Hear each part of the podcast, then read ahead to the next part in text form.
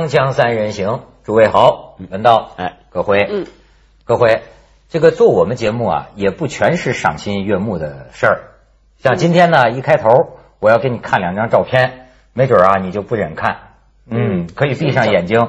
啊，哎，不能闭上眼睛，我们不能闭眼睛。正视这个事实，嗯嗯。而且也得提醒观众，在看这个照片之前啊，做好心理准备。小孩赶开啊，哎。要有心理准备，不要这个，这就是打狗队在杀狗、屠狗。为什么要看这个照片呢？类似这样的事情，前一阵儿就在云南省的牟定县发生。这个县的这个县政府下令，就是要在五天时间之内扑杀呀，全县所有的狗灭了它，五万多只狗全部给屠了。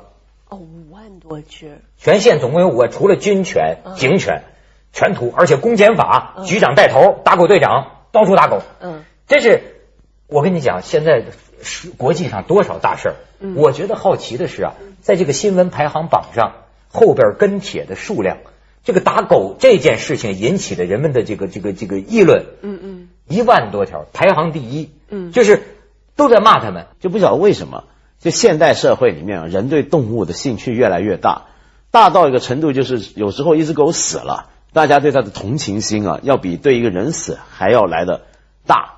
因为他，因为他离你近嘛，我我相信人类对于灾难，对于这个呃悲惨的事情嗯哈，他的情感是这样的。你比如说，你现在听说啊，远在南美的一个地方发生大地震啊，然后也死了多少多少人嗯，你也会表示哎呀很遗憾、很悲痛。但是这种悲痛，它不像说离你很近的一个东西。哎，对，你自己家里不要说这个你自己的狗，你邻居的狗。可能遇到什么什么呃不幸了的话，哎呀，你看到他们家人的那种，好像真的失去一个亲人的那种感受，你你自己的心里都会觉得还有一个东西我就很奇怪，就是可能是因为我们都觉得我们这么喜欢动物啊，嗯现代人喜欢小动物啊、宠物啊什么，所以我们都觉得人太复杂。就有时候你感情寄托在一个动物身上，你觉得动物是很单纯。嗯。比如说狗对你好，它就真对你好。你比如说有时候我在街上，香港的街上不是有很多流浪汉啊、露宿者，他们也养狗。嗯，我曾经在一个冬天，我那时候去帮忙一个机构去发发一些毛毯啊什么嘛，然后看到那个冬天，就一个一个流浪汉接了毛毯，然后很高兴，开始铺起来要睡，然后呢，他拍一拍这个地，就一只狗就过来，那他养的就人狗就这么一起睡在被窝里头，这狗完全不会嫌弃你是什么样的人啊。你这是讲了他自己，他自己就是属狗的，对呀、所以你完全应该兔死狐悲嘛啊，就是啊狗狗狗狗死犬悲。对对对对。然后呢，所以呢，你就觉得狗啊遭到的灾难或动物遭到灾难，你觉得他们很无辜，尤其是人祸的时候。但人呢，很奇怪，就你比如说，就算南美大地震啊，或者怎么样，有人死了，你总是觉得人好像是比较复杂的。当然，受到天灾也是无辜，但你那个无辜的程度啊，不如动物，这是现代社会的一个一个很很怪的一个心理。其实也不是现代吧，我觉得这就是恻隐之心，人皆有之吧。嗯是一种你看为什么这么一个新闻，嗯在网上引起的反应啊，好像是一个革命。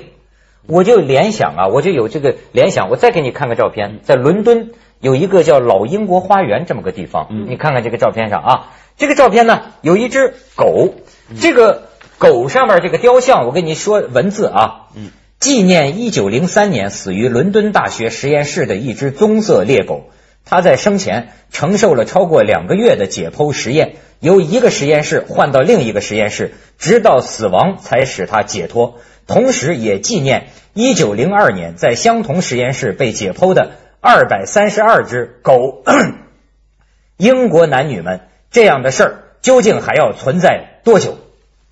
嗯一百年前，嗯就这只狗在英国引起的一个运动，叫棕狗暴动。嗯所以也是因为残杀那这个狗，嗯这所以今天这个事儿就让我想起，嗯这像云南这个五万只狗啊，嗯在网上引起的反应啊，也好像是一种网上的这么一种，而且而且，你看这件事儿啊，我觉得比较我自己认为问题最大的是什么？他那个执法的方式啊，让人很多联想。嗯就它很有现代中国某些地方的做事儿风格的特色，你知道吗？当地现在有些地方啊，就是它就这个牟定这个地方，有些打狗队上门说狗全交出来，嗯，但有些主人呢就说我这狗接种疫苗有证是吧？不管，都都拿出来，一律扑杀。嗯就是说这叫简单粗暴，就是这个意思，没错，这就叫简单粗暴。而且呃，你说所所以我想啊，就是当我们人类同情动物的时候，嗯其实呢是内心有一种恐惧，就是怕这种同样的命运降落到我们人的身上。哎，就是呃，你会不会你当你一个人很残忍的对待一个动物，那你会不会也很残忍的对待自己的同类？嗯你如果一个地方政府他粗暴的对待。这个狗。呃狗。嗯，那他很可能在粗暴对待哎对待他的乡民们也是粗暴的，对。对吧？讲的太好了，我跟你说，这个问题就在这儿，嗯。就是说呀、呃，有句话叫什么“树犹如此，人何以堪”？哎。其实就是狗犹如此，人何以堪？你从这看，我平因为我平常搞这个案件，嗯。我知道基有些基层地方啊，其实那有些地方官儿，我不是说云南这个县啊，就是在有些案例中，这个地方官儿啊，嗯。他把这个人，他治下的人，农民看得比狗还不如，你明白吗？他对人的施政嗯。都是这种简单粗暴，比如说有同样的逻辑嘛，就是从他这个做事方法就是看得收出来。嘛房子、嗯。计划生育这些问题上，嗯。还有什么收那种各种各样的税，也是推房子、打人，也是这一套啊。所以，就你看似这些干部，他们是在执行国家的政策，而且他们正好是以这个作为一个很理直气壮的一个借口。嗯。但是呢，去去呃，我我懂你的实行意思暴政。对，嗯，所以呢，你看这个，而且还牵涉一点什么，就是人的文明程度嗯啊，就是你看他怎么对动物，如果他对动物都很好，你会回想起来，就推想回去，那他对人也不会坏到哪去。比如说，我再举个例子，你刚刚说到英国这个故事啊，英国还做一件事儿，呃，在英国曾经也见过一个信鸽的纪念碑。啊，那什么意思呢？就是二战的时候啊，英美盟军反攻欧陆的时候呢，那么当时我忘了，好像是呃英军在德国的某个城市先攻打进去，他们英美是约定好，就是说美军先派空军去轰炸，然后英军地面挺进。谁知道美军还没来得及轰炸的时候，英军先到了，把那个地方搞定了。那么这时候，但是美军的轰炸机不知道。那么就又又回来炸，这炸不就炸了英国的盟友了吗？那该怎么办？所以英军就要用信鸽去传信。那么当时啊，这很养很多这种信鸽传信，因为信鸽传信比雷达电报都好。嗯嗯就第一，你很难截获，其实、嗯对吧？那么你也没没没办法抓它或怎么样。那么当时一些信鸽，但很多放出去可能一千只，就只活十几只那样。于是他们就有个纪念碑，纪念当时英勇殉职的信鸽，甚至有的还追封。授一些军衔给他。在美国、英国都有很多那种狗啊、军犬啊，什么是后来还还有的是当了少校，有的是怎么样，也都立碑。那么你这么看的时候啊，就是你当然觉得，哎呀，这好像很温情啊，或者什么。但你从军人的角度去看，像美国，我忘了是哪一个军校里面，就是有一个老少校是只狗，就每年毕业典礼也会上来，那么大家也给他敬礼的是，因为他是军官。你你就会想到，这当年对狗都是这么对待的时候。只要你为军队服务，不管你是人还是动物，你为国奉献怎么样怎么样，大家都很尊重你的时候，你其他人你就觉得那我们这么做也会受到尊重的。他这个东西啊，是涉及到一个什么呢？比方说啊，有的时候人是移情，你知道文学当中有一种移情，我们不知道狗到底是怎么想的。嗯，就像我刚才说的那种这种宗狗不这个暴动，当时这个比如说在某曾经某一个时候，就医学解剖动物认为是天经地义的事情，但是呢，它依据一个理据，就说动物啊是不知道疼的，或者说没有类似于人的这种思想感情。嗯，但是这就是一个问题，就是说，你看，当我们看一个狗的时候，喜欢它哈，我们其实是把它当成了人。你知道吗？在在在人格上是把它当成了一个人，但是问题这还涉及到一个真理的问题，就说是不是这样？比方说啊，呃，我有我有我有一次看这个这个呃这个一个一个一个片子哈，我觉得很有意思，他把这个植物啊，嗯。呃高速拍下来，又慢速放出来，哎，于是乎呢，我突然得到了一个想法，可能啊，植物就是最缓慢的动物。对，植物也在动，对对也在吸取养料，它是活的，它会移动。你知道吧？一会儿嚓嚓嚓嚓嚓，它它会动的，呃还有感觉。只不过它太慢了，对我们察觉不出来，所以我们科学家必须分类，就说这东西叫植物。其实动得再快点儿，它就是动物。嗯，你这这这到了这个人类，呃甚至于说这个动物和人之间，这个界限是人分的。对，原本也许没有一个界限，是一个逐渐、逐渐、逐渐、逐渐变化的。但是但是植物有一个关键差异，就它进行光合作用，这个是是动物没办法做，只有少有一些边界性的动物做得到。但是呢，呃，有一点很重要，就是你刚刚说的动物有没有感觉，会不会痛这个事，现在很流行，有人研究动物伦理学或动物哲学，对。就是证明动物是有感觉，它会痛，它甚至有感情。对对对，这个这方面有很多这个故事，我咱们咱们对广告之后，我我亲眼所见，亲眼所见。讲的锵锵三人行，广告之后亲眼所见。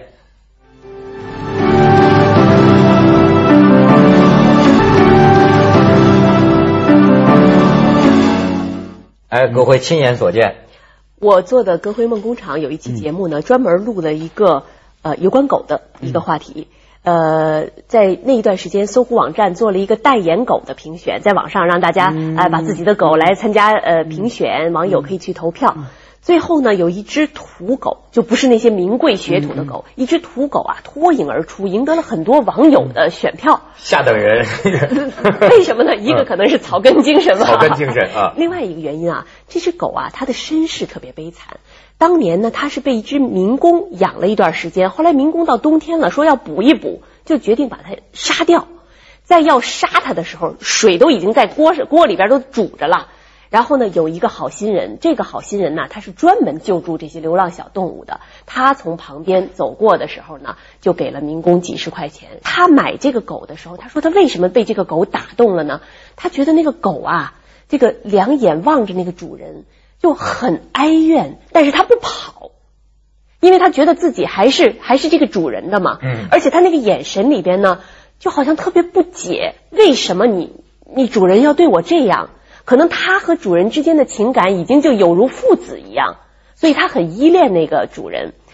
呃，然后这个救助的人呢，老陈啊，他把狗带回家以后呢，给狗起了个名字叫旺旺。他说旺旺整整一个星期就不进食，一方面他受到了惊吓，一方面他心灵受到了创伤。他不明白，他还是一个小狗，嗯他不明白主人为什么要这样对待自己。嗯后来慢慢慢慢的，他们做了很多努力，才让他开始恢复，慢慢慢慢的恢复。但是呢，他的性格上还是很羞怯，嗯，就不太不受受心理伤害的那种，不像别的狗心理阴影，张扬的啊。结果那天他到我们那个节目来参加录制，老陈呐、从重庆用一个大笼子把他带过来飞机给给给空运过来的。嗯旺旺啊怎么样？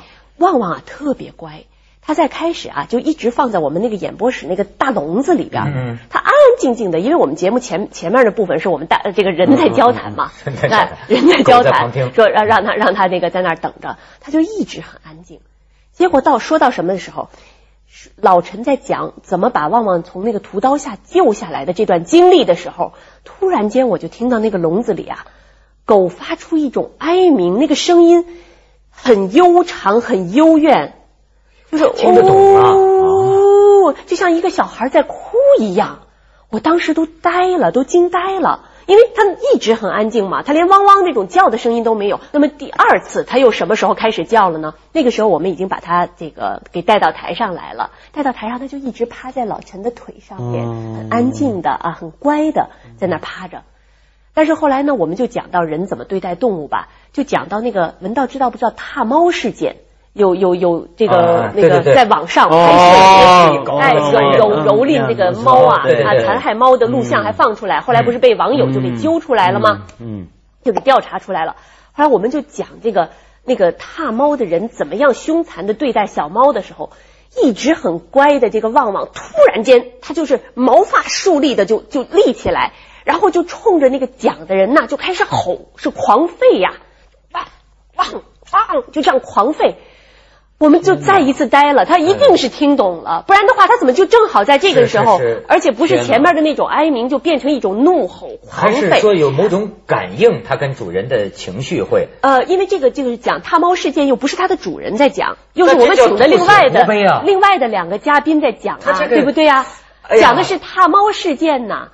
对呀、啊它这居然会对另外的一个类别的也可能是他的主人是小陈是吧？那个老陈老陈啊老陈。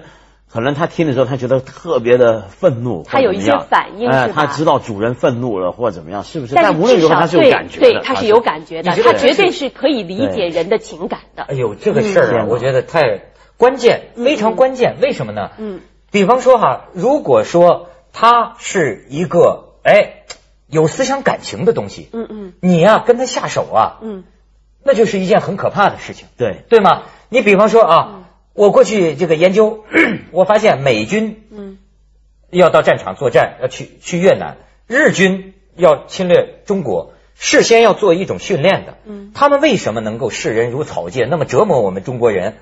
在他们眼里，中国人就是畜生，那么？有就是叫什么猪啊，支那猪，他必须灌输，就给你洗脑，否则一个士兵，你像日本士兵，他见他本国人是挺善良的呀，嗯他见到你，因为他受过这个洗脑，他觉得你就是畜生不是人，嗯不是人，所以他才能那样的杀你。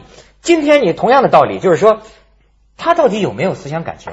他有没有灵魂？甚至于，你比如说，现在有人有这样的故事，说一个山雀，有一天有一家人呐，牛奶放在门口，嗯这个山雀呢啄破了这个牛奶的封口，喝了牛奶，在一周的时间内，这个地区的山雀全学会了。对对，这就涉及到一个什么啊？他会有他们有没有一个社会性的问题？嗯现在研究的尖端呢，已经进入到，比如说研究蚂蚁，甚至发现了类似于什么呢？是不是有某种智慧，它还会传承？对因为就发现年轻的也学会了年老的，对呃，猩猩就更不用说了。对对对你知道，要如果是这样的话，很可怕的。嗯，那么这就是动物哲学的问题嘛，就是说，因为哲学伦理学里面的其中一个基础，就是说为什么不能杀人，嗯嗯或者不能伤害人，是因为人有道德地位，就是说你有道德地位的东西，你要用道德的方法对待它。但什么样的东西它有道德地位呢？就要去争论。比如说，它有感情，嗯，伤害它它会痛苦，这是不对的。那么过去就是说动物可以伤害，因为动物不是人，它没有感情，所以它没有道德地位。但现在越来越多研究发现，哎不，我们差别真的是几西乙啊，人兽之间。嗯对这个我们其实跟畜生差不多。哎 这干出来的事儿，有时候连畜生都不如。哎，锵锵三人行，广告之后见。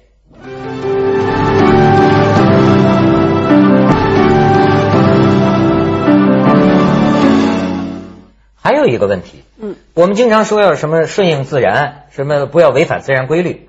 可是啊，现在到底什么叫自然？你比如说狗，人在某种意义上比较像狗的上帝，因为狗这个物种对是是人人创造的，那改造的，那狼跟什么这这人改造的，嗯人甚至根据它不同的需要，宠物狗啊，什么呃警犬呐、人就配种改造它。嗯那么你比如说啊，一个动物的数量该多少是合适？过去说咱们生态循环是大自然，上帝的律令，有自然。嗯可现在呢，人造自然，嗯人怎么知道嗯一个牲畜呃存栏量是多少？嗯是比较接近于这个自然的。嗯，所以说现在还有自然这回事儿吗？是自然从来不是一个，呃，我觉得过去我们曾经有个想法，我觉得是错误的，就一想到自然，我们就想到一个是很遥远的树林、田野、冰川，对然后城市就是人工，然后这两个呢就对立起来，一个叫自然，一个是人的世界，但其实不是这样，我们的都市就是一个自然生态的一部分。是啊，呃，比如说像香港那种地方，很多老鹰，很多鸟，是吧？是因为他们纽约也是高楼大厦越多越多这种鸟，因为它已经把你的这个高楼看成是某种的山岭，然后在上面筑巢，这已经是个自然生态。城市里面所以我觉得这个自然啊，应该就是呃广义言之叫做苍生。就我们老祖先总说苍生苍苍生。生，这个苍生不管它是在乡下的苍生，还是在城里的哎都市里边的，对佛教就叫众生。哎对对，没错。嗯对，然后在这个时候，我们要想的就是不是数量的问题，或者是呃呃保护一个很遥远的西藏或者怎么样很漂亮的地方的问题，而是要想到我们日常生活里面所有的物种跟我们的关系，这个关系什么样的关系才叫和谐的关系呢？嗯，比如说呃，我举个例子，你可能要随时要警惕，就是说我用杀虫水很多的话，可能会怎么样破坏了周边的生态环境。如果我这个呃呃呃随便虐杀小动物的话，嗯那么这个动物的之间的这个食物链又会怎么样中断？所以其实啊，我觉得我们在一个很无知的状态底下，最重要的就是要谨慎跟谦卑。什么叫谦卑？就是我们永远不知道我们做的什么事情会怎么样去改变了这个自然的这个生态系统之间的平衡。呃，所以现在有一种叫简约的原则，对就是你够用就行能少干你就少干，因为你不太知道它会带来什么。对，所以你不能说呃呃，我爱护大自然，那我就任何的害虫我都不捕杀，任何动物不捕，那是不对的。对比如说在，我举个例子，我前阵子看一本书，觉得很好笑，是一个台湾作家，他现在在美国住。他说他刚到美国住的时候住那种小镇，那么看到很多鹿，然后他带了一帮朋友来，呃，台湾的人嘛，到一个美国家朋友家里头做客，看到哎呀有小鹿，有个小孩很高兴，那不是小鹿斑比吗？然后呢，那家呢有他自己有个小男孩，是个美国人，他就看到，二话不说回家里头拿把猎枪出来，砰打死了。啊，结果，结果那小女孩看到，哇、哭成一塌糊涂，小鹿斑比，小鹿斑比。然后他们这一家台湾来的人呢，就以后就跟这家美国朋友绝交，就觉得是无法忍受，心灵无法承受的沉重。但后来他们才明白，这个地方是鹿泛滥成灾，嗯，因为狼都给人杀光了，鹿就啃把整个山头的东西都啃遍了。所以你永远不知道你做什么事会有影响就。好比你说这大自然说鸡应该有多少个数量，可现在你到鸡养鸡场你就知道它是根据市场。